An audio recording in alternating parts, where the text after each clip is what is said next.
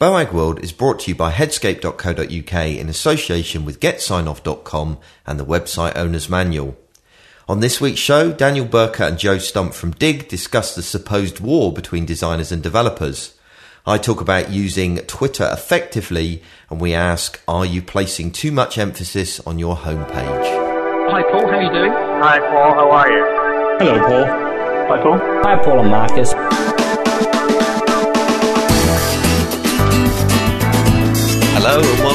First ever BoagWorld.com podcast. Boag World. Hello welcome to the hundredth episode of Hello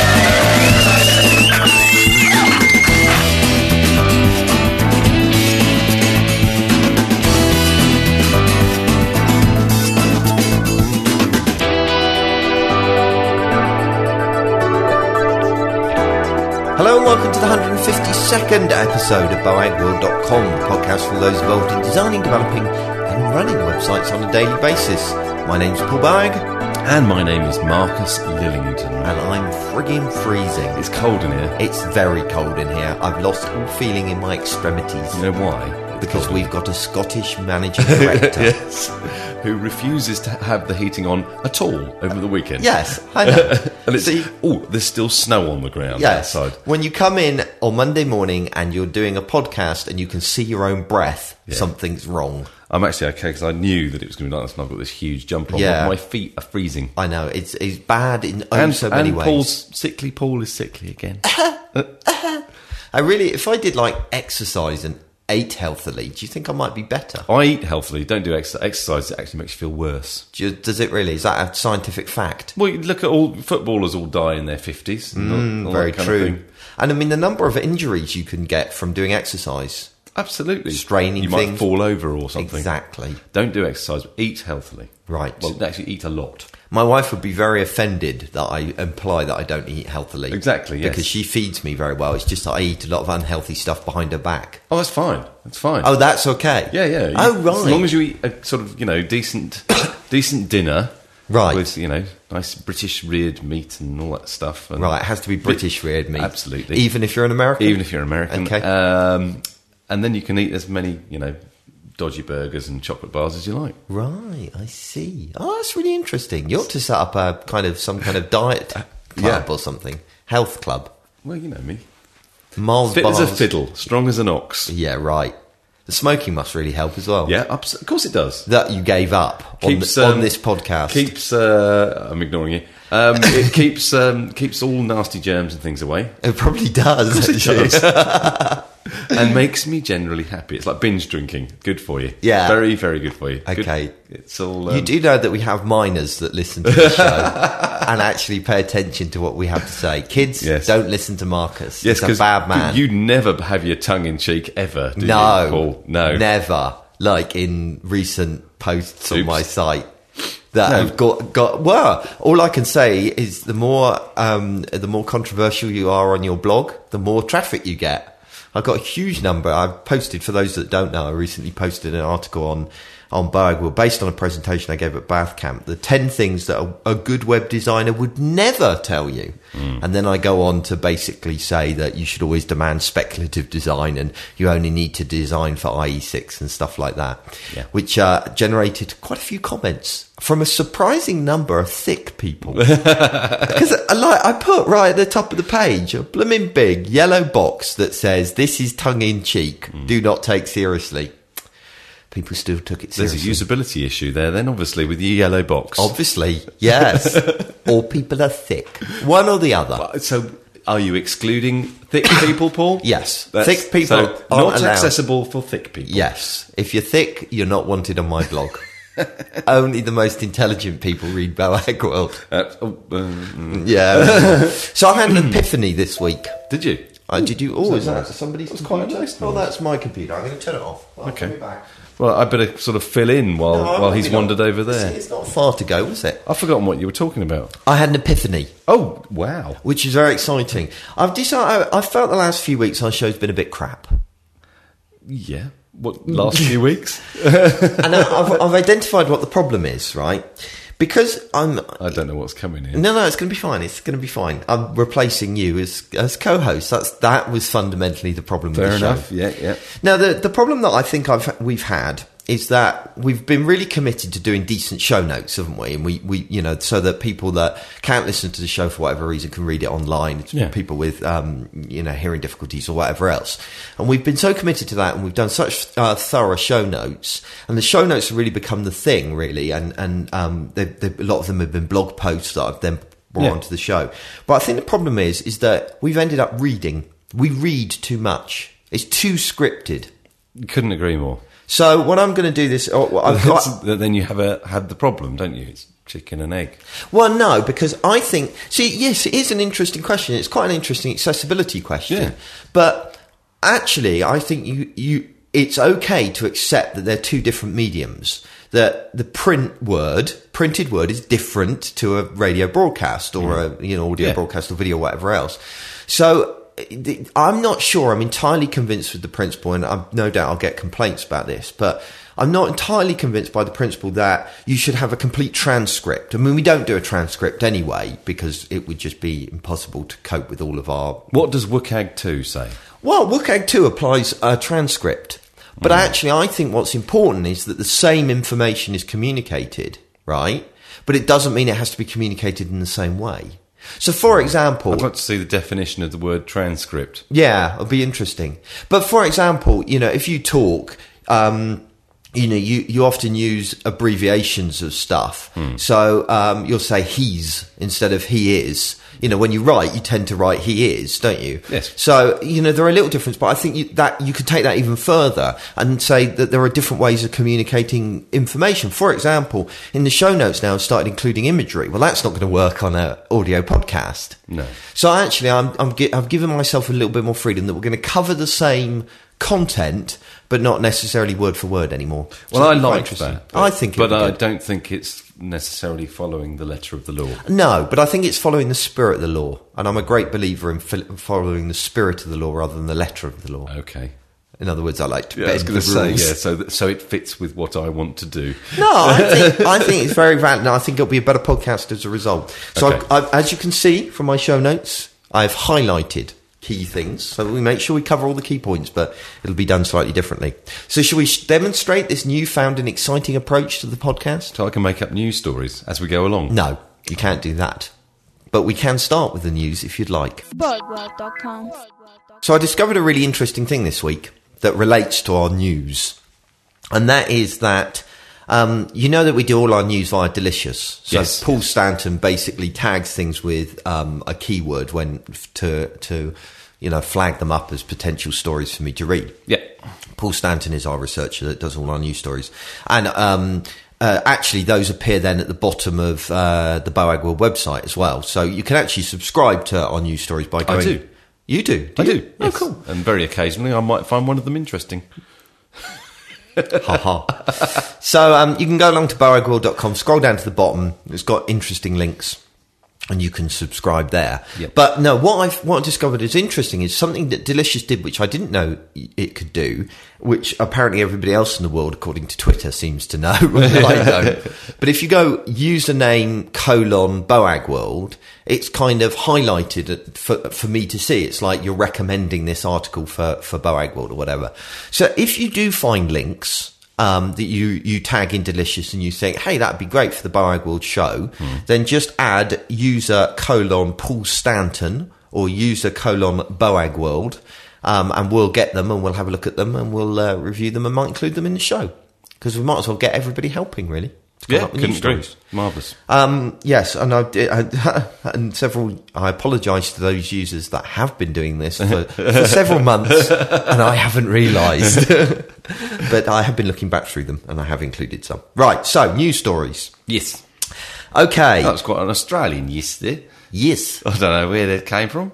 is that an Australian accent you're doing there? Ha, ha, ha, ha. So, um, I want to talk a little bit about video and video case studies and customer testimonials and that kind of thing. We talked about this a bit we the have, other day. we have. So, um, I mean, I think we've said it before that that increasingly you know, in our web strategies, um, we're we're using video more and more. So whether you're embedding video in your own website or whether you're kind of posting video out there at places like YouTube and stuff like that, video is becoming an important tool, especially on commercial sites now, where it's been used for everything from product demonstrations through to viral marketing. Um, but the, the area that I want to talk about uh, today is customer case studies, and it's because this week uh, 37 Signals have um, released a blog post where they explain the process they went through to create the customer testimonials on for their Highrise product, which Right. is a product that I really think we should be using. It's um, customer relationship management, really lightweight one. It's That- not. Yeah, you always say this, and so we have no control over our sales leads whatsoever. We don't need them. So if you ever contact Headscape um, wanting, you know, to work with us, and maybe you hear from us once and then we never come back to you again, it's because Marcus is badly organised. anyway, that's beside the point. Um, so customer testimonials, and they, they, they, they include some customer testimonials on the um, Highrise website, and their videos and their talking heads and stuff like that. And so they've produced this article that talks about the process they went through to do this. And I've never seen anything like this published before, and it's really, really good. So they cover things like how to choose who to interview, um, the way that they actually shot People the that video. can talk properly. Yes. quite- yes. Yeah, People that can actually string two words together. Yes. That's quite a good. Um, and various other criteria. It was a bit more than that, but you know, um, how they shot the videos, what questions they asked, how they actually conducted the interviews, um, how they edited the video afterwards, and the time they spent preparing the whole thing. So it, it's a really, really quality post, and I think as more and more of us are including this kind of thing in their site, I'm going to go and look at this. it, it is worth looking at seriously. Hmm. And it's uh, you know they talked about you know how long it took them and, and hmm. stuff like that. And it doesn't take that long. It doesn't need to be you know a big overhead. And it's actually that not that complicated to do hmm. to make it look quite professional these days. It's so easy to produce video. And basically the key is you have a couple of cameras. Yeah. as long as you've got two cameras filming from different angles and you can cut between the two it looks great you Yeah. know so it doesn't take a lot to make it look good so that was my first news story um, second one I wanted to mention today is another post from Smashing Magazine, an excellent article that I highly recommend to all website owners.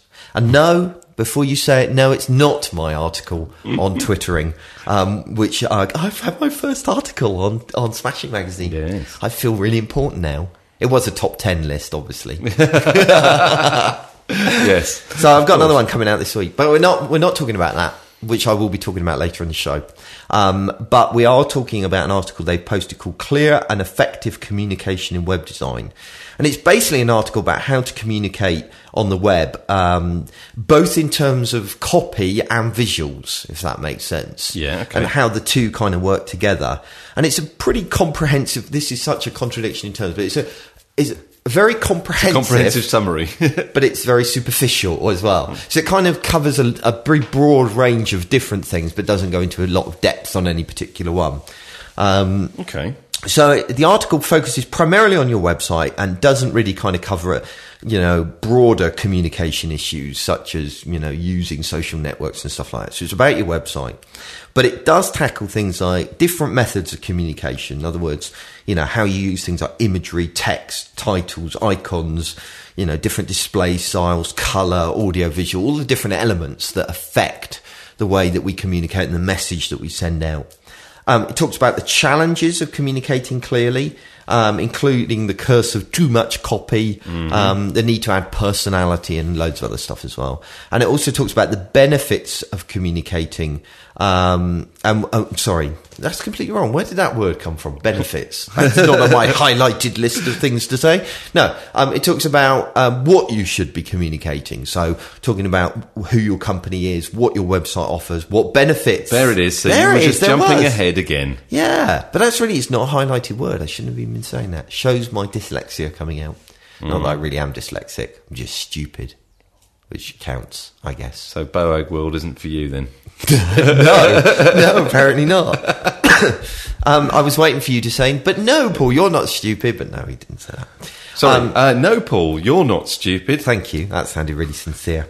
So anyway, check check out this post on Smashing Magazine. Um, it, it is it's really good because it talks about bringing design and copy together and the whole, really the whole subject of art direction, which is something that um, I'm going to be discussing with Jeffrey Zeldman soon. Could you tell the little quaver in my voice of nervousness there? Mm-hmm. I'm really excited about it. I'm interviewing him tomorrow. we- yeah, but you just kind of you say, ask him a question and let him talk. Oh yeah, that's what I always No one wrong. wants to hear your voice, No, Paul. that's what I do wrong with interviews. I think people are more interested in me than the person I'm interviewing. No. no. I can tell something else from this new informal technique that we're using. Everything's going to take a lot longer. right. Um, next up, do we place too much emphasis on the homepage? Yeah. So Depends. Depends. there we go. That's that news story. Yeah, done. move on. Move on. No, this is a post from uh, Christian Watson, um, who uh, it's a new guy. I haven't come across him before, um, but it was a really good post. Um, this is where I discovered that Christian Watson is the most famous web designer in the whole world, and I'm the only person that doesn't know. Again. yes. Um, he basically has written an article um, talking about how one of his clients has requested a homepage redesign, and in it he writes, um, "Sure, I could refresh the colours and move some content around." But is it a good use of my time and her money when the homepage only represents 20 to 25% of her page views? That's a lot, isn't it? No, it's not that much. 20 to 25%. Not for a homepage. But what's Ah, right, yeah, not sorry. what's so, not so what's interesting here is not so much the percentages or anything else. It's that Christian basically argues that too much emphasis is placed on the homepage when in effect really all is it all it is is a gateway page that directs contents to content uh, oh, sorry directs users to important content. It's not got important content in its own right. Um, That depends.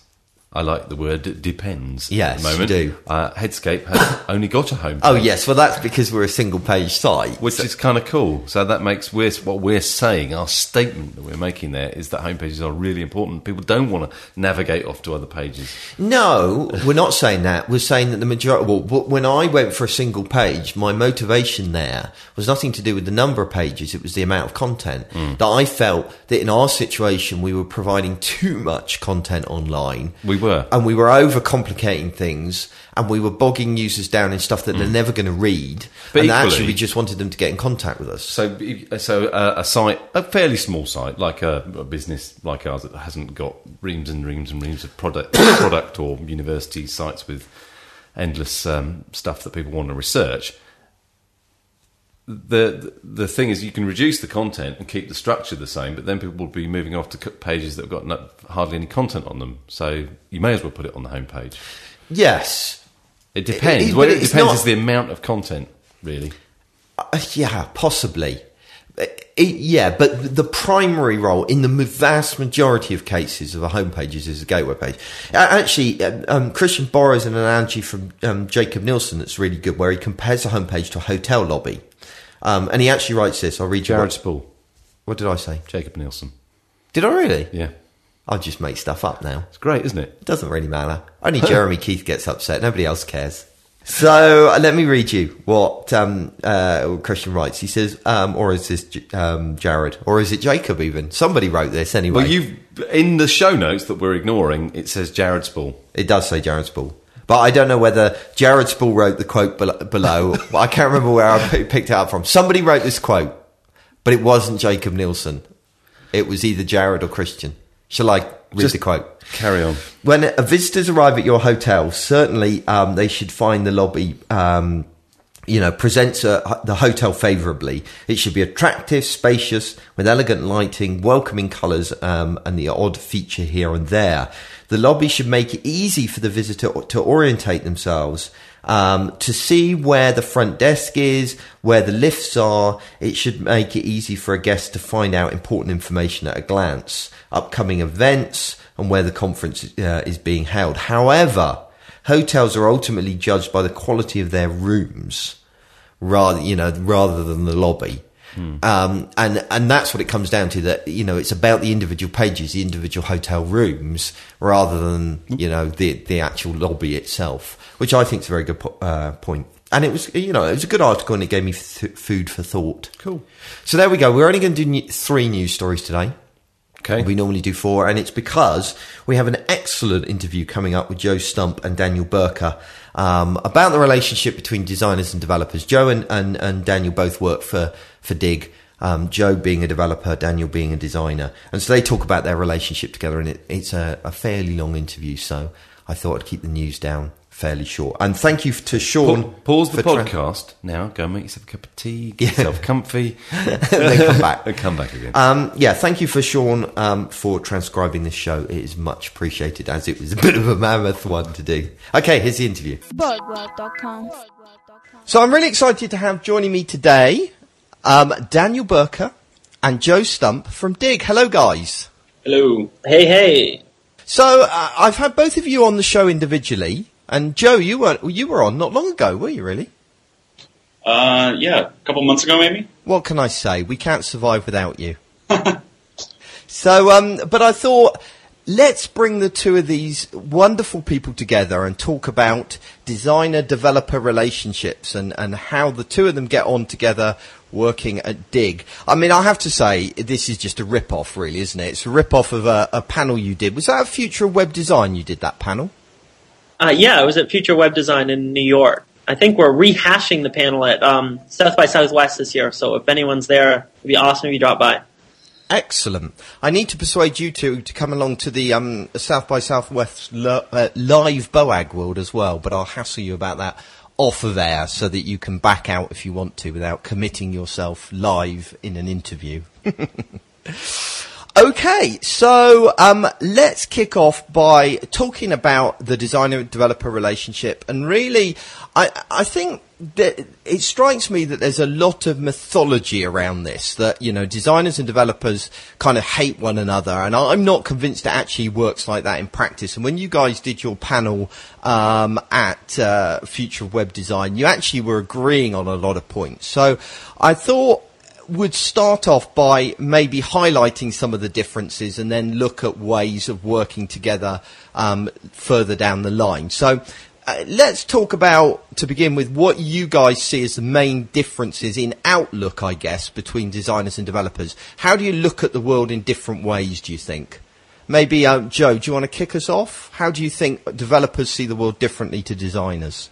Sure. I think uh, I think developers are definitely their their default kind of response um, is that they would rather. I, I always make the joke that like coders by default are lazy. Like good coders are extremely lazy people. That's why they're coders because they want to automate as much as their life as possible. Um, so I think that uh, developers tend to get a little complacent when it comes to the actual um, product sometimes because they're so busy and so interested and, and so worried about the actual code or the more nerdy side of things. You know, like are we running the latest, greatest versions of different softwares? Um, developers also tend to be a lot more interested in what the new hip nerdness is as opposed to what's actually going to make the product better for users. You know, so like I've been in, in product review meetings where people are like, well, why isn't this new version of, you know, some strange, bizarre open web specification that nobody's ever heard of ahead of some major forward user feature? so, um, I think that that tends to be like a big difference. The designers, you know, it's their job to, to be curators of the website, in my opinion, and, and kind of move the user experience forward. And oftentimes, the developers don't have a whole lot of interest in that. Yeah. And on the on the flip side of that, I mean, if we're both going to you know slag our own professions, um, I, I think designers are often you know pushing unrealistic goals. They're interested in building you know the perfect product and you know aiming straight for that instead of looking pragmatically at doing things in in steps and you know figuring out what's technically possible. And and I think there's also you know a gap where designers can only see sometimes what features that they could do and don't understand, don't see the vision of where developers can see, you know, amazing things that they can do programmatically that designers just aren't envisioning. Yeah. Yeah, I think I think that's uh, that is a, another key difference that I know that there's a lot of there have been struggles and tension between Daniel and I in the past over this idea of of a holistic approach to design where where Daniel designs his vision and his vision is normally version 10.0 and I'm looking at you know the technical roadmap and things that that that I need to do, and I'm like, okay, well, let's talk about version 1.0, and then we can start talking about 2.0. Like developers are much more focused on an iterative an iterative process as far as releasing, uh, you know, like small chunks, reducing risk, et cetera, et cetera. And designers are tend to kind of like go, well, um, you know, it's like it's like I want to build a pyramid. It's like great. Well, how about first we start up by finding some limestone and then work our way up to building the pyramid. So what you're saying is we've got a fantastic optimism. yes, but I think that's, that's partly it. Is is developers are very interested, as Joe was saying, in mitigating risk, and a lot of ways, designers are very averse to even thinking about risk and want to think about opportunity. And so, hmm. and that's I think that, but that this is kind of the crux of the whole the whole thing, and you know what we were trying to talk about it on that panel. I think is that the both those views are super valuable. And if you manage to find the right mix of those two things, you can develop a, you know a fantastic product that both you know is concerned about risk and that pushes the boundaries of what's possible. Hmm. I remember one point that came out from the, the presentation, which was one that you made, um, Joe, which is uh, about the dangers if that mix isn't right. If, if, you know, it's always the designer that's in front of the client or the boss or whatever, um, the, the kind of realism of the developer is kind of left out of the process and that ideally the developer either needs to be involved in those kinds of meetings or there needs to be a conversation that happens between the designer and the developer before anything is ever presented. Uh, is that kind of, a, do you still feel like that? Is that still a valid point? Yeah, I, I feel that that's an extremely valid point for two reasons. Um, and this is a discussion that uh, Daniel and I actually just had yesterday, in fact. Um, the, the, the thing as a developer that the reason that I want to be involved early on in the development or in the design and like development of the product phase, you know, when, when requirements are coming together and when, you know, the first kind of, you know, formations come out of the clay, so to speak, uh, is because two reasons. One, um, it, and they all kind of come back to the, the, the same kind of problem is that the designers and the product people don't know the system, the actual, you know, bits and bytes that that go into making the product as well as the developer, like the data and the code and the actual systems and stuff like that and how they're put together. Uh, so oftentimes, you know, two things happen. One, Daniel comes up with a design and there's like one small minute detail on the page that would require, you know, one of the largest computer farms in the world to calculate in real time. Whereas in lots, and, and just as often as, you know, that happens, where it's just like, you know, Daniel, I can't calculate that number in any meaningful way on a regular basis, so, you, you know, you gotta remove that. But just as often as that happens, because of, you know, that as a developer, I have such like intrinsic knowledge of the relationships of the data and what data we're storing and stuff like that, just as often I'm like, well, why don't we expose this data or do this? And Daniel's like, well, I just, I, I didn't know that we could do that. I totally would have done that if I had known that that was possible or feasible. Yeah, and that's that's especially that side of things. I mean, designers often hear the first part that Joe's talking about the, you know, well, that's not just not possible, or it's more difficult than you think it is. You know, we're we're very, you know, any designer that's ever worked with a developer has heard that aspect of it.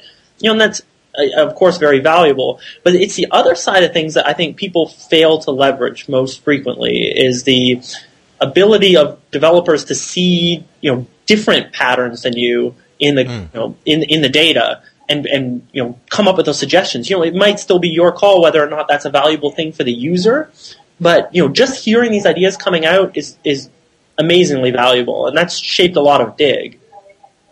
So would you say that that's a kind of, uh, you know, a common mistake that maybe designers make with developers that they don't communicate enough with them? Um, Absolutely. I- yeah. Designers often see developers as mules. It's like, you know, I made this thing, go build it. And that's a bullshit attitude. It's terrible. You know, and, and not just designers either. I mean, all product people have an, you know, a tendency to do that. In some ways, you know, as Joe was talking about, you know, uh, developers being involved in the process, at Digg, we've got a, a pretty good structure, I think, where design actually falls under the marketing team. And in some ways, I see design at Digg as a bridge between marketing and business development, you know, product interests, and the development team. Because I'm often sitting over here and I hear, you know, somebody from business development or marketing throwing around an idea, and I'm like, you know, I'm no developer, but I have a good sense of what the developers see as important, and you're talking crazy talk. Like that's that's going to be nuts. And they're about to go pitch that to you know a potential partner, and you know I, I you know every week I put the brakes on that kind of thing. I'm like, listen, you need to talk to Joe. You need to talk to a developer because that what you're talking about is going to be months of development, and you're promising it to a partner in two you know in two weeks. That's hmm. nuts. And so hmm. I like that that you know in some ways the design team can often be a bridge between you know product marketing people and and the technical teams. Joe, from your perspective, I mean, what kind of, you know, as you're communicating with Daniel and, and other designers within Digg, you know, looking back, where do you think that you've made mistakes in your relationship with, with designers? Um, I, don't, I mean, uh, the the mistakes that I often make. I mean, it's it's uh, it's not even a mis. I mean, I don't want to say that what we do are like flat out mistakes. It's just more, um, you know, being a little bit more reserved and not necessarily defaulting your answer to no. Um, you know, I, I think that, you know, Daniel often talks about how a natural tension between design and product and development is actually good for the product because you have, you know, eventually, as long as you can keep that at a, at a, at a, at a good tension and not, you know, bad or where things are breaking. But, um, I think oftentimes developers are, are quick to say no. Um, you know, they'll be sitting in a meeting and it's just immediately, no, I'm not going to discuss that. When in reality, if they sat back and like, you know, let the idea germinate, you know, they would. It's it's kind of weird because I've I've been in a lot of meetings where where the developers will will be like, oh my god, that's an amazing product. We'll never be able to build it. And so it's like they you know they want to build it, but their you know their default is is to avoid risk, so they all you know they say no.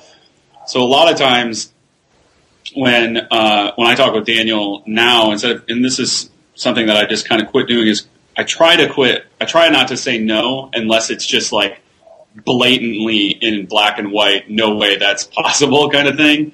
Um, and let the idea germinate a bit more. Like my, I don't want to say no immediately. I want to go back and spend a couple hours thinking about it if it's if it's actually feasible. Because maybe, you know, I mean that's that's what engineers love doing. They love solving difficult problems. And if you're saying no to difficult problems, then you're you're failing at what your passion and hobby is. Um, so I I think, think that's there's, there's also an aspect, is there not, of, of, you know, not just saying no, but explaining why you're saying no, um, so that, you know, the other party is kind of educated into the kind of problems that you face. So, as Daniel said earlier, that they can be the bridge to, you know, business development or whoever else. Yeah, absolutely. I'm I'm the king of analogies at this point. Um, but the other, I think the other thing that developers, uh, this is extremely common that they utterly fail at is that they think for some reason that they're the like target demographic of the product. so you know they'll come into a meeting and, the, and they'll be like, well, this this product will absolutely fail because you know uh, it doesn't have key binding, so I can have keyboard shortcuts. It's like nobody uses keyboard shortcuts like in the real world. They're all mice people, you know, and it's just Yeah. it's just stuff like that. Like a lot of times the developers are like, this will never work unless you have these 14 completely nerdy niche features in it, you know, and, and it's just, I, I think developers too often, you know, they, they do that and that's just silly. Yeah, it's, that's been a special you know problem at, at Digg since we t- started off as you know pure technology site, so it was seen as you know by developers for developers, and you know we've obviously branched out from there, and now you know we've got other interests. You know, I want to make sure you know people's moms can use the website, and that's you know certainly uh you make different uh, different choices based on that. I mean, it's very timely from my point of view to have this interview with you because on on Friday we had an internal meeting in Headscape where we talked about um, all kinds of production things, and one of the things that came out of the development team was this desire to be kind of involved in the process more and uh, and to you know to have their say more and to just be included earlier. So I, I'm quite interested you know, because obviously you guys have been working together for a long time. What kind of practical advice would you give to? Perhaps this is a question just for me and not for anybody else. But what kind of practical advice would you give for designers and developers working together um, within the organisation? How how can that relationship work better? Well, I think yeah, absolutely involving your development team early in the process, but that doesn't that doesn't necessarily mean you know sitting around brainstorming you know right at the beginning of a feature with them. I mean, I try to sit down, you know, work out an idea, you know, get it, you know, twenty percent of the way there. You know, work out some of the basic issues, figure out you know what this thing really means, what's at the core of it. You know, mm-hmm. you know, it, it might be you know ten different features together, but what are we actually trying to achieve with it? right? So, you know, at least get that far. You know, even throw down maybe some basic wireframes or some some really basic comps, and then present it to the developers. And it's like, listen, this isn't just an idea I came up with, you know, last night, and I just want to, you know, spill my entire brain out in front of you. It's something I, at least I've thought through. I've, I've put a few things, you know, through my brain, and now here, you know, is this totally unformed, or not totally unformed, a slightly formed idea, but it's not baked. You know, don't wait until you've got it baked and then you're so disappointed when the development team says, well, that's not possible or have you really thought about this and you've got this, you know, complete package already made up in your, in your mind. But come to them with at least the, you know, the kernel of a thought out idea and get them to poke holes in it. Get them to, you know, push it in other directions and show you what else you could be doing. And then go back to the drawing board again and, you know, and take it to a more complete stage. Hmm. I would what say, from your uh, point of, sorry, I was going to say, what from, what about from your point of view, Joe? Uh, yeah, so um, I I agree with Daniel in some sense on that. I, I think it's it's crucial to uh, before you take it to developers to formulate to formulate a cohesive problem or hypothesis. Like mm-hmm. if you come to the developers with a half baked problem that you're trying to solve, you're going to get like they're just going to run wild with it and, and kind of you know it's it's difficult sometimes to to keep developers focused when they get excited about a problem. Mm-hmm. Um, so have a formulated problem that you know th- that you have a small idea of how you're going to fix, but not fully baked. Um, the other thing too, and, and, this goes I think on both sides of the aisle. Uh, um, it shouldn't be get developers plural involved, and it shouldn't be get you know, like when you're first germinating that idea and and you haven't really moved it forward, start small and then continually expose it to more and more people. Because um, I I find if you involve too many people early on in the process, whether it's designers, developers, product people, things tend to you tend to lose focus quickly, and everybody wants you know. It's, it's kind of like pork barrel spending and, and major bills, right? It's like everybody wants to like piggyback extra features and stuff and pet projects that they wanted for so long into like some major new feature. And it's just simple death by committee, right? Yeah, yeah. Okay, that's that's interesting. I, I, the little random question. Um, I, I remember going to a talk once where I can't remember who it was that was giving it, that, where they suggested that um, designers and developers swapped roles for a while, where you tried to kind of sit in the other person's shoes. And I was just interested whether you two have ever tried anything like that. Oh, that would that would be disastrous for me. I, I mean, I appreciate you know development roles, and I you know am, am somewhat technical for a designer, but yeah, no, I've never done that, but I've always worked so closely with the development team. Like at Silver Orange, where I worked previously to Digg, you know, there was only you know ten of us, and you know, I sat in a room with developers all of the time. I worked in their code with them, yeah. you know, worked out problems as a group. So I think I, you know, it, I've never worked in a place like like say you worked at a big enterprise and you're you're in this classic where designers are in one office and developers in the other office, and you toss stuff over the wall. Mm. There, I think that would you know hold a lot of value. At least go sit in the other office for you know go work in the other office for a few months and just hear the other discussions that are going on because there's mm. a totally different set of concerns, a totally different set of values than than what you're doing. And if you don't at least appreciate and understand that, you know, and not just understand it so you know what you're fighting against, but understand it to know what's important and how you can work with it, mm. then you know you'd be really missing out. I think I'm uh, I think I'm kind of spoiled at Digg because you know I work with two of the web's brightest, uh, you know Daniel and and Mark Trammell as well.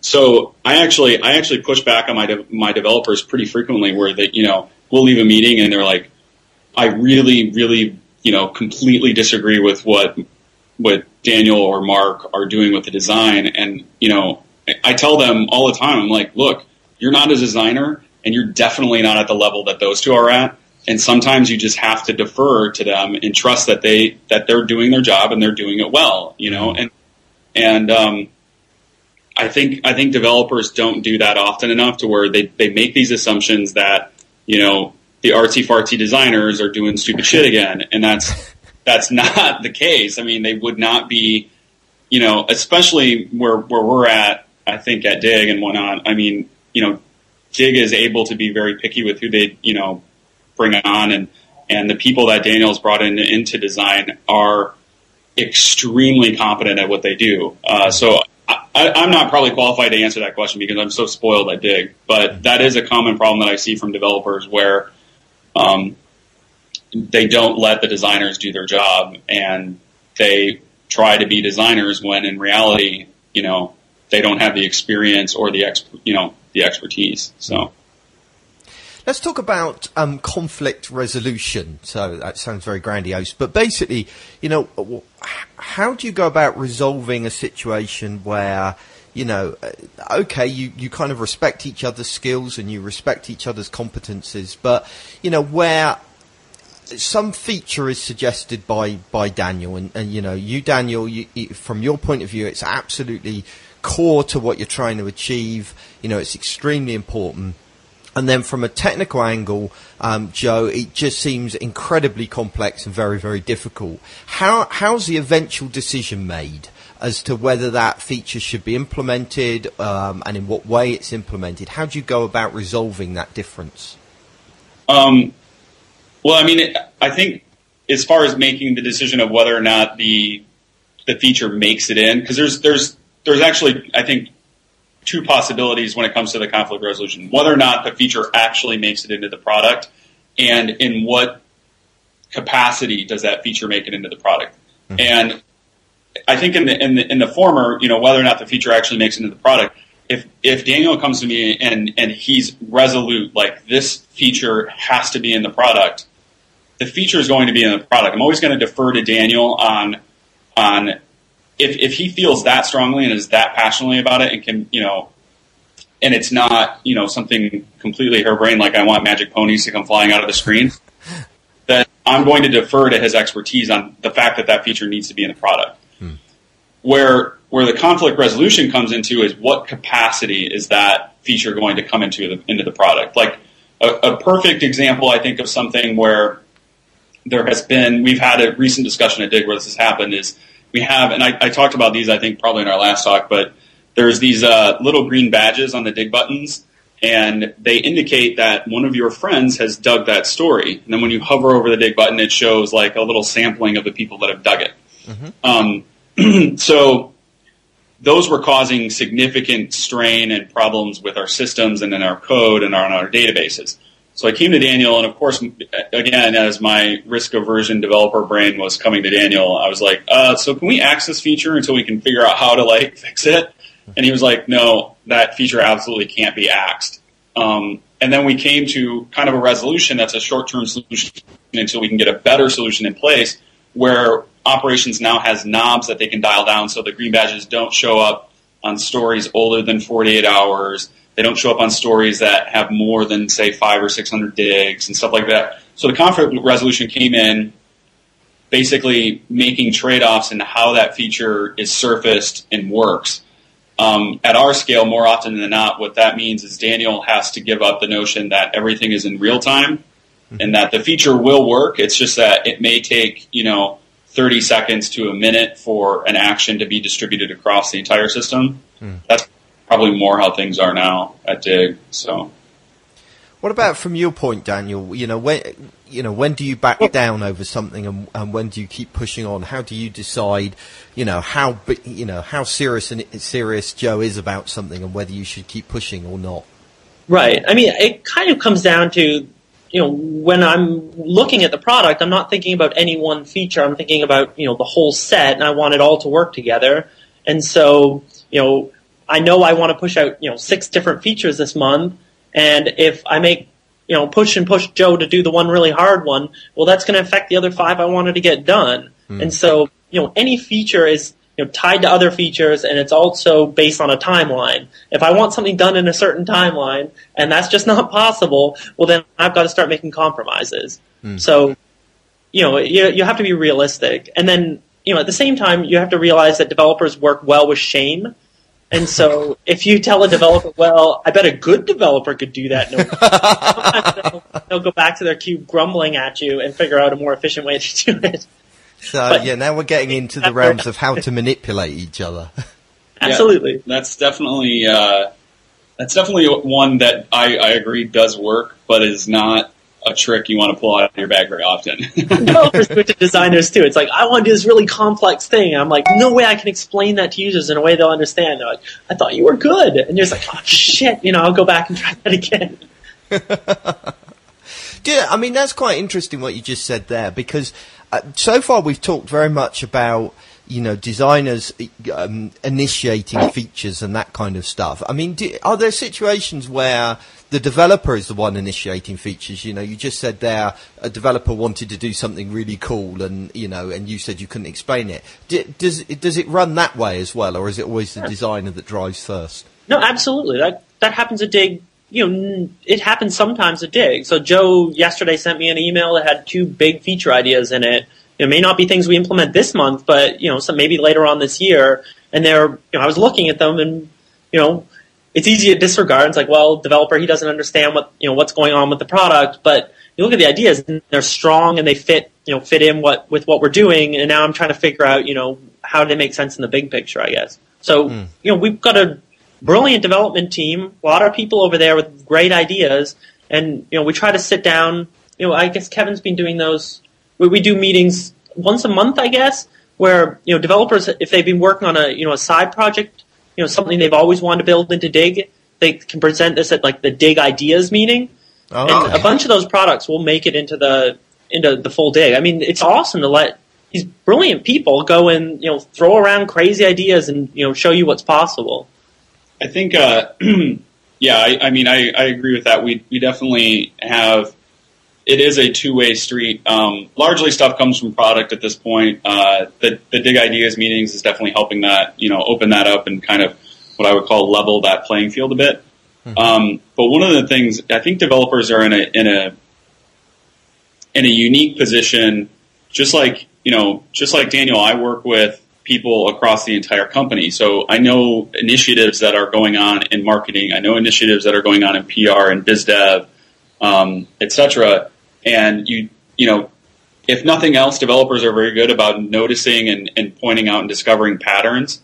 And uh, a recent product that made it out that uh, was a developer initiated product was Digg Dialogue, because basically I noticed this common this common pattern where business development and, and marketing and PR were setting up interviews and then like reaching out to people to like conduct interviews using the digg engine kind of thing. And I was like, why don't we bake this into like a cohesive feature that's turnkey? Because, you know, business development, like Daniel was saying earlier, lots of times, you know, they're just making these one-off deals, you know, and they don't really recognize sometimes when there's a product to be had there.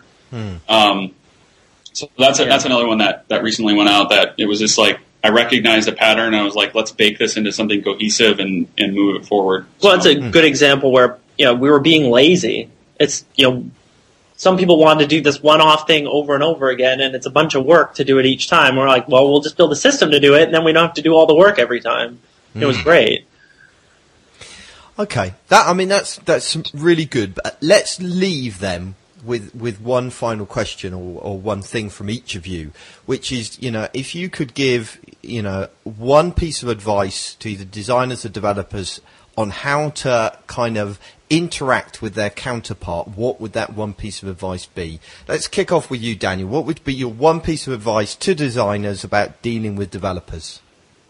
I guess my one piece of advice would be to to see the big picture. You know, aim for version ten, like we were talking about earlier. Know what what you want to build in the future, but be realistic enough to back it up and build it in stages. You know, hmm. waiting and building a feature over you know six months and eventually launching it is a terrible way to develop and it's a terrible way to design. Having an idea of where you want to be in six months, but releasing it in one month increments is so much better. You'll end up in a different place, but at least you know where you're heading and you can adjust, you know, that goal as you go forward. Yeah, brilliant. Joe, what about you? Um, I would say that to the developers out there that that there are different shades of no. Um, that you know, there's the default shouldn't always be no, and and to remember what I said about the conflict resolution that you should be deferring to the people that are experts in their field um, by default for the most part, and to, to, to work on compromise in how the feature operates and, and make your concessions and have them make their concessions in that arena rather than just defaulting to saying, you know, no to the entire feature. And push to, and as a developer, push to be involved early in the process. Yeah. I mean, even at Digg, we struggle with that a lot. And as a designer, I appreciate when developers want to be involved. I want to hear their opinions. You know, it's it's fun to have them involved. I hear all kinds of crazy stuff that I never never even considered. That's awesome. Excellent. Thank you so much, guys. That was really good. I'm, I appreciate you coming back on the show yet again. Um, but it, it's really good to get your, your perspectives together on, on that relationship because it is one that a, a lot of people struggle with. So it's good to good to hear that it can work most of the time. Thank you for your time. Thanks for having you. us on, Paul. Bye. But Boagworld.com. Okay, so um, today's listener contribution to the show is actually a question from Paul Carter um, in New York. Um, and actually, I'm very grateful, Paul, for your question because I wrote a um, blog post off the back of it, which then got picked up by Smashing Magazine, which is uh, the post that I mentioned earlier. Um, and then on top of that, it's now going to be reprinted elsewhere. So it seems to be a popular in subject at the moment that Paul has raised. Certainly is. Um, and basically, he said, uh, I noticed you've been laminating a lot on Twitter. Laminating? Lamenting. Lamenting. Laminating is what you do with bits of paper, yeah, isn't it? turn them into bits of plastic. Yes. So um, you have been lamenting a lot on Twitter about it becoming a marketing tool. And is that really wrong? Shouldn't we be embracing it and using it as a marketing tool? So an interesting question. It got me thinking, and it is true that uh, that Twitter is changing at the moment. You know, everybody from Britney Spears to Obama seem to have a, a Twitter account these days. Um, and I think it's fair to say now that Twitter has gone mainstream or is on the edge of going mainstream. Um, Chris Moyles spent half an hour talking about it yesterday. Did he not really? Last week, one of the mornings. And I was driving up to today, um, listening to Radio 4's Comedy Hour, and they were mentioning it on that as well. So Yep. I think in the UK it's suddenly gone massive. Um, I don't know about other countries. So what does this mean? You know, uh, should we be embracing it as website owners? Um, well, I sent my first Twitter or tweet, should I say, on November 2006, which was only seven months after the service was launched, and I was at the Refresh 06 conference um, when I was introduced to it, and it was actually a really valuable way of keeping in contact with the people that I met at that conference. Um, it was a lot less intrusive than instant messaging and less formal than email. Um, but for the longest time, it, it, it has just been the, the tool of geeks, so to speak. And my friends used to laugh at me um, as I sent tweets from the pub, um, and my family stared blankly as I tried to explain what it was all about. Um, yeah, but that's one. changing I. I can't quite put my finger on why it works over other things that No. do exactly the same thing. And I think it's because it's all it does. yeah, it's very, very focused. Yeah, and it works really well. Hmm. Be interesting to hear the rest of this post because I haven't read it. Yeah. So Twitter's everywhere at the moment. I mean, Stephen Fry and Jonathan Ross talked about it Yeah. um, in front of 4 million viewers. Um, and, and because it's going main, mainstream, it's increasingly um, being used as a, a marketing tool. And I basically, I think there is no going back. And I and I agree with Paul when he, you know, that I am wrong to lament that Twitter is changing. You know, because there's a part of me that thinks, oh, it's all becoming marketing. Everybody's pimping their blog posts, and I, you know, uh, and to some degree, I'm doing the same. And we're recognizing that there's a real power there. And I kind of liked it when it was a you know group of us just kind of talking about stuff we were doing, and it was friendlier and somehow. But but there's no point of lamenting it, and we do need to kind of accept that it's changing. But that doesn't mean we shouldn't be careful about the way that we use it. Um, and I think that Twitter is so much more than just a broadcast mechanism for pimping your latest blog post or special offer or whatever. Um, and I think that it will fall apart if it becomes just that. If it becomes just a kind of mechanism for for broadcasting. I don't think I have used it to market anything at all. And I'm, I think my first post was about December the 17th last year. Yeah. But I just like it for what it is. Yeah. To have a little rant or. But it, but I'm I'm looking at there's a lot of articles out there at the moment about how to monetize Twitter and how to market through Twitter and and there's people there are social media consultants at the moment that are going around teaching companies how to use Twitter and it all. A- Andy Andy Budd posted a very similar article um you know talking about how he's slightly uncomfortable with it. I mean he's a big hippie um But it depends what you it depends what you mean by market. I will definitely once we've finally finished these bloody mixes of the new songs, tell everyone who, who follows me on Twitter, Yeah. go to go and listen to these songs. We'll put them up for free for however long. Yeah. uh, that's marketing my band. Yeah. but it's all for free. But it's still me going, come and look at me, come and look at me. Yeah, and it's a fine line of how you do. it. I mean, you know, I, I'm still trying to work this through for myself. You know, and uh, in some. I- I'm almost a bit embarrassed that it was posted in, in Smashing Magazine in some ways because it, it kind of makes me out to be some big Twitter success and I'm not. I've got, you know, four and a half thousand followers, but compared to Stephen Fry and his eight gazillion followers, you know, that's, that's not a lot in the grand scheme of things. Um, but what's quite interesting is the way that I'm I'm having to try and work out how to use Twitter. And Twitter's becoming very much a the third string in in Boagworld. Really, you know, there's the blog, there's the podcast, and now there's Twitter. Um, you know, and it's really interesting. And more people are subscribed to my Twitter feed uh, or my my Twitter account. There's actually subscribed to my pure blog account. You know, not that many people subscribe via RSS to my blog, even though a lot more read it. So it's really interesting how different people are using these things, and and you know how where you draw the line. So anyway, I, I, I kind of boiled all this down, uh, um, obviously because it's a Smashing Magazine post to 10. uh, to a number of points that I want to talk through. I don't think it's as many as ten actually. I think it's only four. Oh no, no, it's ten. this is going to take. Oh no, it's eight. You're okay. You got two less. So I'll make up nine and ten. uh, okay, you can do that. So let's look at some ways that I've come up with using Twitter. well, above all, keep it personal. The, you know, there are examples of successful kind of broadcasting Twitter accounts. CNN Breaking News is an example of that. But I think generally speaking, corporate Twitter accounts are a mistake. Um, Twitter, in my opinion, is about person to person communication. It's not a broadcast tool for faceless corporations.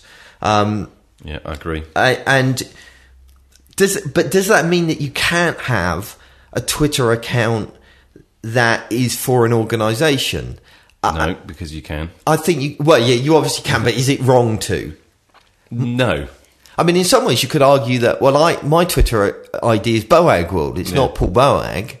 Um, but that's because I use Boagworld for everything. I still consider it my personal account, but I don't. I don't think actually there's something anything wrong with that. It's almost like then it just needs to, whatever gets posted needs to have some form of use, which might just be to make people giggle a bit. Yeah, If it's just if there's no point to it at all, then it's it shouldn't be there. But it's even what you name the Twitter account. It's like, you know, if you named it, um, if somebody had a Twitter account called Friedman, you wouldn't necessarily know who that was. But if it, it was called Smashing Magazine, which is, you know, Friedman is the, one Yeah. of the, the authors and founders of Smashing Magazine, you know, he's better off calling it Smashing Magazine because that makes more sense and people understand that. So Yeah. it's okay. I don't think it's so much, as you've pointed out, it's not so much you know, um, a matter of um, what it's called. It's more the tone of your posts and the way that it's put across. You know, is it endless strings of press releases and links? Where no, it should be personal content. It should be about a dialogue with your users. Yeah. It's about making a connection with your users and having an open and honest relationship. Because by doing that, you're building trust and loyalty and engagement. And that in turn, you know, encourages repeat traffic and word of mouth recommendations and that kind of things. So that's number one, really, is keep it personal. Number two is learn from others. You know, I've learned a lot about Twittering from looking at those that I admire and people that I think Twitter well. Merlin Mann is a great example of this. He injects a lot of humour into his posts and his followers respond to that. And that's why they follow him because he makes them laugh.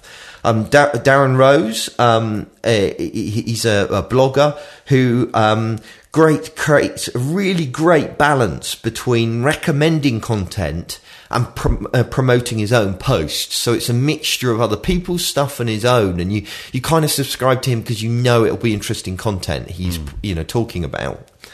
Um, as well as that, looking at the styles of the way people Twitter, you can also examine the statistics as well. There's a great site called tweetstats.com, um, which um, shows you how often people tweet and how often they reply to um, their followers and the balance they get, you know, because there's always a thing of, you know, how much should you tweet? Should you tweet, too, you know, if you tweet too much, then if somebody hasn't got many followers, it's just you, you know, pages of you and everybody else gets pushed out. While if you tweet too little, then if people have got a lot of followers, you're just lost in the, the overall stream and noise. So it, it's about getting a balance there as well. Um, there's also some really great advice out there as well about using Twitter. There's a really good site Darren Rowse um, produces called um, TwiTip, um, which includes some great articles like the merit of Twitter competitions or how to get yourself unfollowed on Twitter. So I've been reading some of those, trying to get some advice from there as well. Um, another piece of advice, number three on my list of tips for using Twitter, is to get yourself a good desktop client. Um, the one that that I really recommend to people is TweetDeck, um, which is an Air application, which means it runs on Windows, um, Mac, and uh, Linux as well. Um, and it, it's really, really powerful, and it's got some great features. You can create groups um, of users that you want to pay particular attention to. You can filter your tweets. You can monitor certain subjects as well as doing the normal stuff like tweeting and replying and reposting and that kind of stuff. Um, it can be a little bit of an intimidating app at first. Um, TweetDeck is not the most user friendly app, um, um, but I do post in the in the um, uh, show notes a short tutorial um, of how to get the most out of that. So check out the show notes at boagworld.com forward slash podcast forward slash one five two. Number four is to use Twitter on the road. Um, basically, I think Twitter really comes into its own when you're using it when you're out and about, as well as just kind of when you're Sat sitting at your desk. in pain at the dentist. Yes, that kind of thing. That's where you really bring in the personal elements and people get to know you a little bit because you're out doing stuff. So, I mean, you could use the Twitter's mobile website, um, which is pretty good and does the job. It Obviously, does actually, because Yeah. I can't use Tweetie. Can't you use Tweetie? No. Oh, that's really sad. You can text. Did you know you can text to twi- Twitter as That's well? That's all right. They're using the we're using it on Okay. iPhone. Use that. Safari's fine. Cool. Well, I mean, I, and then obviously, if you do have an iPhone and you haven't jailbroken it like um, Marcus, um, I didn't do it. no, actually, that's very true. Another individual, mysterious individual, very talented individual, Uh, did it uh, right. for Marcus. um, and that, yes, if you uh, you haven't done all of those evil things, then you could use Tweetie. And I love Tweetie. By the way, you could use Tweetie now because the new the upgrade to the iPhone has been cracked. So Yeah, but then we get another version will come out and Yeah, it's, it's like pointless. never ending. I'll just stay where I am. Um, so Tweetie is really good. It's a really good iPhone application that you ought to check out. It's got a clean, easy to use interface, yet it's packed with powerful features. It can handle multiple Twitter accounts. You can navigate reply chains to see who, you know, people are replying to and what the conversation was about. You can view Twitter trends and perform custom searches. Um, and you can even access users' complete profiles. Um, so it's really good. I only wish they did a desktop client. Really, I think I'd prefer that because, um, t- like I say, TweetDeck is not the easiest to use. Number five, you should be tracking your results. I've already mentioned um, tweet stats, but that's kind of tip of the statistical iceberg. Um, the thing that most interests me, the, the, the stat that I'm most interested in knowing, is if I post a link to somewhere, how many people click on that link and go and see it? Sure. Well, you could use Google Analytics to do that, and they produce. They've got a URL tagging tool which would enable you to track stuff that comes via Twitter. But it's fiddly to set up, and it, it provides very long URLs that are quite hard to fit into 140 characters. Um, but I've come up with it, or I found a tool called Tweetburner that solves the problem, um, and it shortens URLs. So there's Twitter burner here. Yeah, that's what I said. Ah, I don't think it I, was. I did. I Definitely. don't think no, I really did. No. I did. No, no, honestly. no, okay. Twitter burner. Um, and it allows you to shorten URLs and also track how many people have clicked through. So that's really interesting to be able to keep an eye on that. Kind of, you know, you get an idea of of whether it's worth using it in that kind of way, whether people are interested in the links you're posting.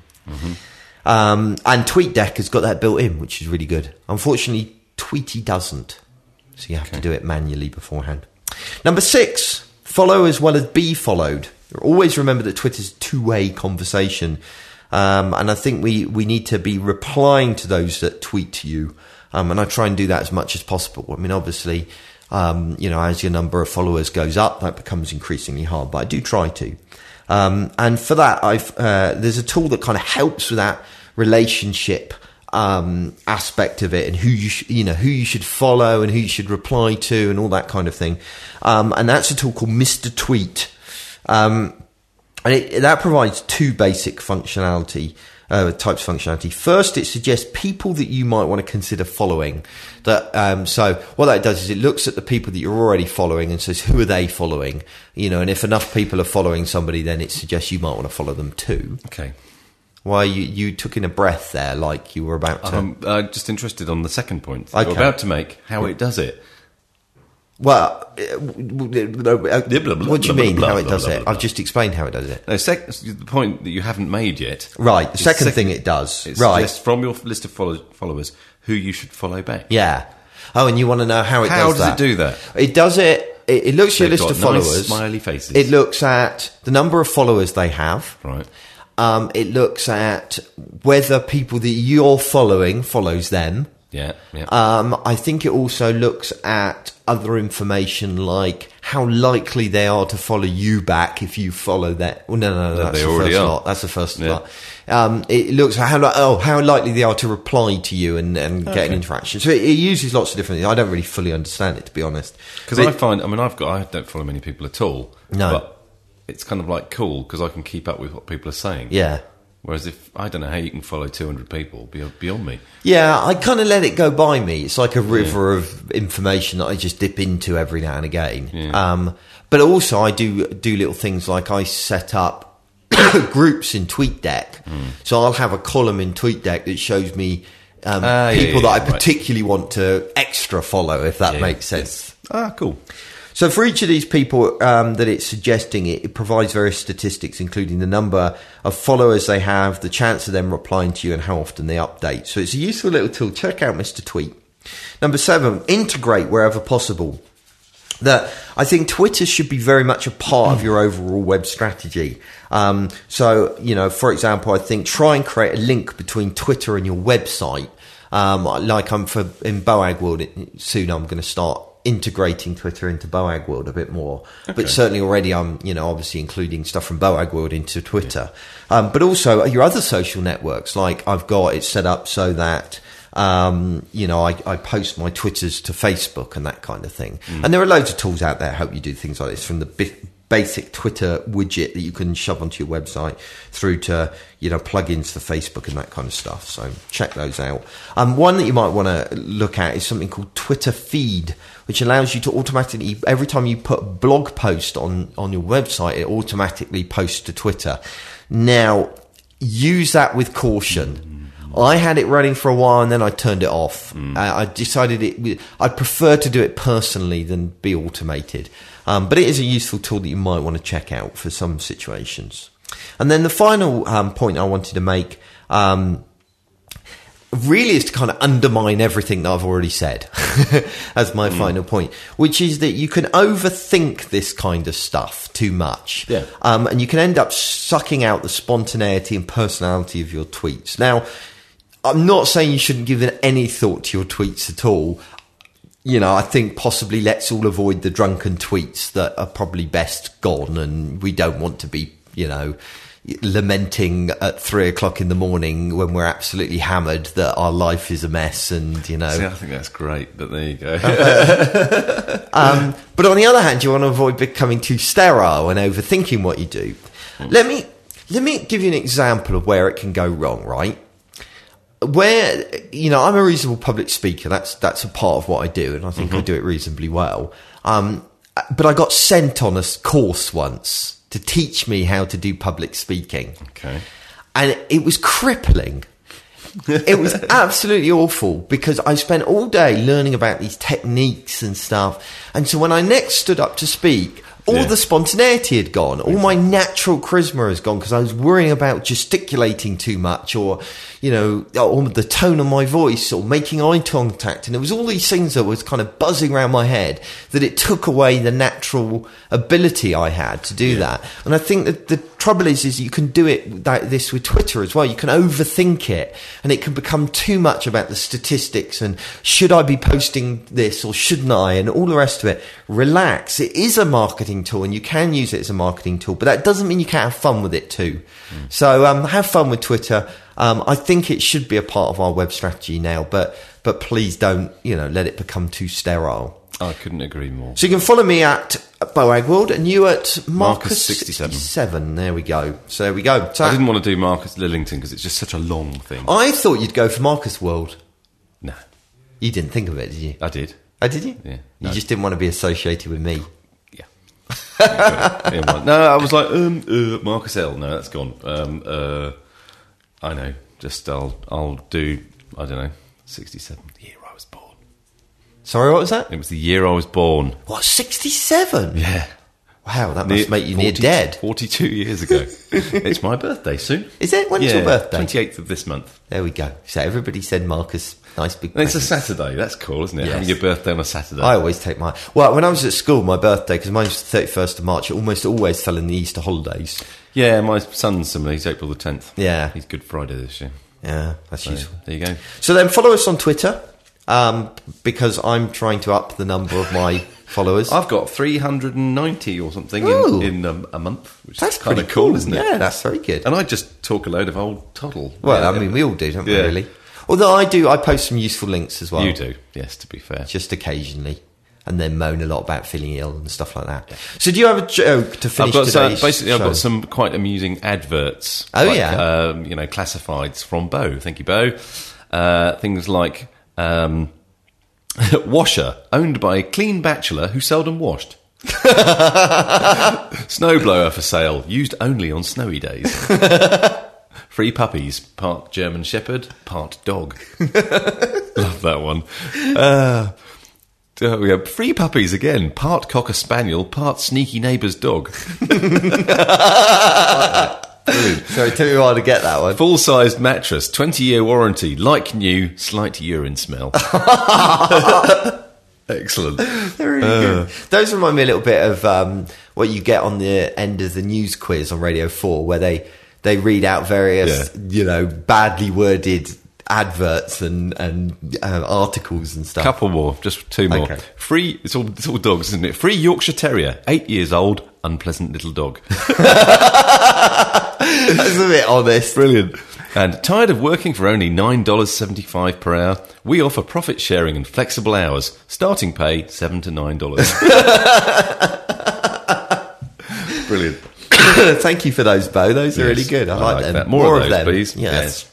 Okay, so thank you for listening to today's show and uh, join us again next week. And I'm determined next week we're going to do a live show. So check out my Twitter feed because that's where I'll post when we're going to do it. I'll also probably post it on the Boagworld website as well. So scoot along there as well. Thanks for listening. Talk to you soon. Bye.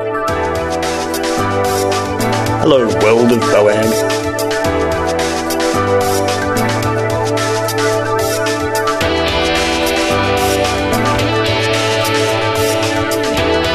Being on David Letterman.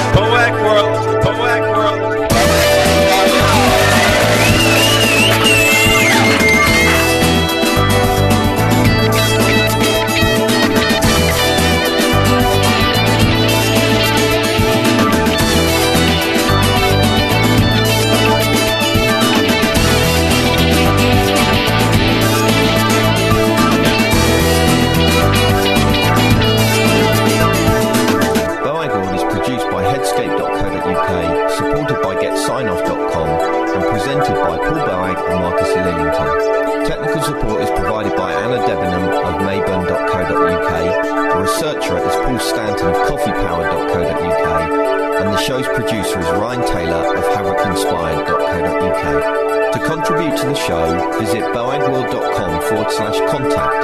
Call 020 8133 5122 or join our forum at boagworld.com forward slash forum.